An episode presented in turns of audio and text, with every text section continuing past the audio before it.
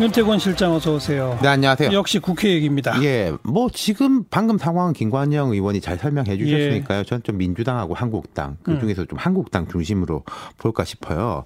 지금 일단 민주당 보면은 양쪽으로 이게 통로가 있는 거지 않습니까? 지금 4 플러스 1이 있고 한국당이 있는 것인데 한국당하고는 뭐 지금 협상 뭐 이런 식이 못한다라고 말을 하고 있지만은 이런 게 음, 음. 있을 거예요.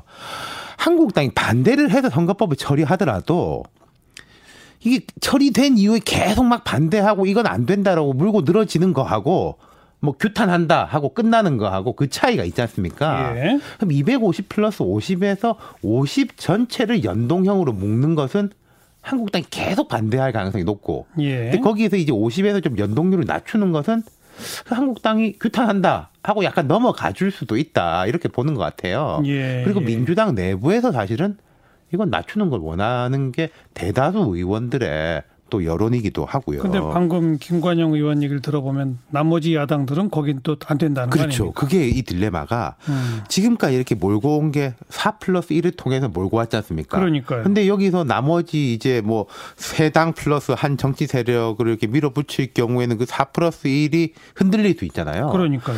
그러면 이게 이번에 이제 선거법에다가 공수처법, 뭐 검경수사권 조정뿐만 아니라 향후에 추미애 장관 인사청문회라든지 예. 그리고 뭐 다음 주에 될지 안 될지 모르겠습니다만은 총리 청문회 또 총리는 청문회만 하는 게 아니라 국회에서 인준 투표하지 않습니까? 예. 예. 한국당하고 상황이 안 좋으면 4 플러스 음. 1을 계속 유지해야 될 유인이 있는 거거든요. 그러니까요. 그러니까 민주당은 지금 정말로 머리를 굴리고 있을 거예요. 그래서 내일은 어떤 모습이 펼쳐질 거예요? 그러니까 일단 예를 들어서 충돌을 하려고 해도 아까 김관영 의원 말씀하셨지만 그쪽에서 뭔가 단일 안이 나와야지 충돌이 벌어지는 거 아니겠습니까? 뭐 오늘 저녁에 될 것 같다는 거 아닙니까? 그건 뭐 봐야 아는 거 아니겠습니까? 가봐야 하나요? 예. 어. 근데 어쨌든 뭐 김관영 그러니까 의원 논리적으로는 이런 거네요. 네. 전격적으로 자유한국당이 참여해서 합의하면 충돌도 없이 그냥 쭉쭉쭉 갈 거고 나머지 야당들에서 일부 반발이 있겠지만 근데 한국당이 참여하면은 최소한 그 연동률이 매우 낮아지는 쪽으로 뭐 어쨌든 가는 거겠죠. 어쨌든 그렇죠. 뭐 예. 그렇게 되면 이제 정의당이라는 데서 강력 반발해도 뭐 200몇 석이 그냥 찬성해 버리면 갈 그렇죠. 거 아니에요. 예. 대신에 그게 아니면 4 플러스 1이 합의안을 만들어서 올리면 필리버스터 벌어지고 그렇죠. 그 요새는 뭐 언론에 살라미 전술이라는 단어도 나오고 깍두기 전술이라는 단어도 나오는데 뭐가 맞아요? 뭐 같은 이야기인 거죠. 잘게 쪼개 가지고 한다 이런 거. 근데 이 양식으로 치면 살라미고 그렇죠. 한식으로 치면 깍두기고 깍두기죠. 이런 건. 네. 네. 그러니까 어쨌든 이인영 원내대표도 그렇고 지금 김관영 의원도 그렇고 한국당이 필리버스터 하는 건 상수로 보고 있는 거잖아요. 예, 예. 그런데 한국당 입장에서 볼 때. 네.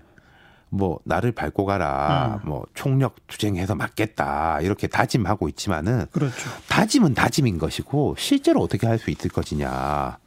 지금 4월 패스트트랙 저지 관련해서 한국당 의원들 수십 명이 지금 수사 선상에 올라가 있는 판국에 다시 물리적 저지를 하기는 어려울 겁니다. 예, 예. 그리고 4월 달에도요, 물리적 저지를 하지도 못했어요. 그렇다면 이제 필리버스터인데 필리버스터는 지금 시나리오대로 하면은 199개를 다 걸지 않는 이상 다시 음. 효과가 없을 것이다라고 보는 거 아니겠습니까? 뭐 199개를 걸어도 국회의장이 상정하는 순서는 뭐 정하기 그렇죠. 나름이니까.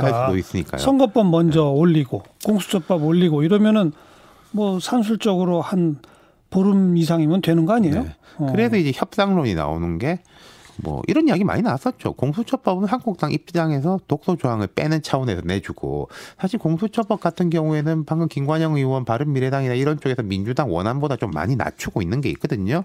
선거법은 최대한 조금 가보자 연동률을 더 낮추고 예. 뭐 이런 이야기인 건데 그러니까 그래서 제가 네. 전격 합의 가능성도 있, 있는 거 아니냐. 그러니까 그게 이런 거죠. 자 한국당이 하고 싶다고 했을 때 음. 민주당 입장에서 한국당을 받아줄 것이냐. 네. 그게 쉽지 않은 게 아까 제가 4 플러스 1이라는 예, 것에 예. 힘을 말씀드렸잖아요. 예, 예.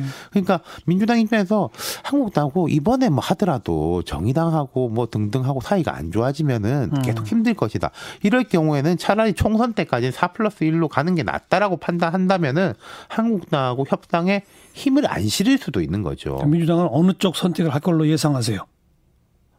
저는 줄타기를 양쪽에다 서로 서로 하면 아니, 하나 걸어봐요. 틀리더라도. 근데 4 플러스 1에다가 최대한 이야기를 해서 그쪽을 조금 낮추는 쪽으로 갈 것 같아요. 저는.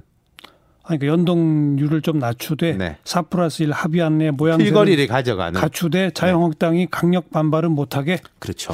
그게 민주당 입장에서 최선인 거죠. 그래요. 그다음 자, 그런 이런 현실적인 걸림돌이고 두 번째 걸림돌은 자 황교안 대표입니다. 강하게 나가고 있잖아요. 황 대표가 장외도 아니고 국회 안 로텐도 홀에서 떡하니 강경 투쟁을 이끌고 있는데 협상하기가 쉽겠냐? 그렇죠. 라는 거죠. 네, 알겠습니다. 황 대표는 일단 총선 때까지 싸움으로 가자는 것 같아요. 뭐 그런 것 같아요. 예. 자, 윤태권 실장 수고하셨어요. 감사합니다.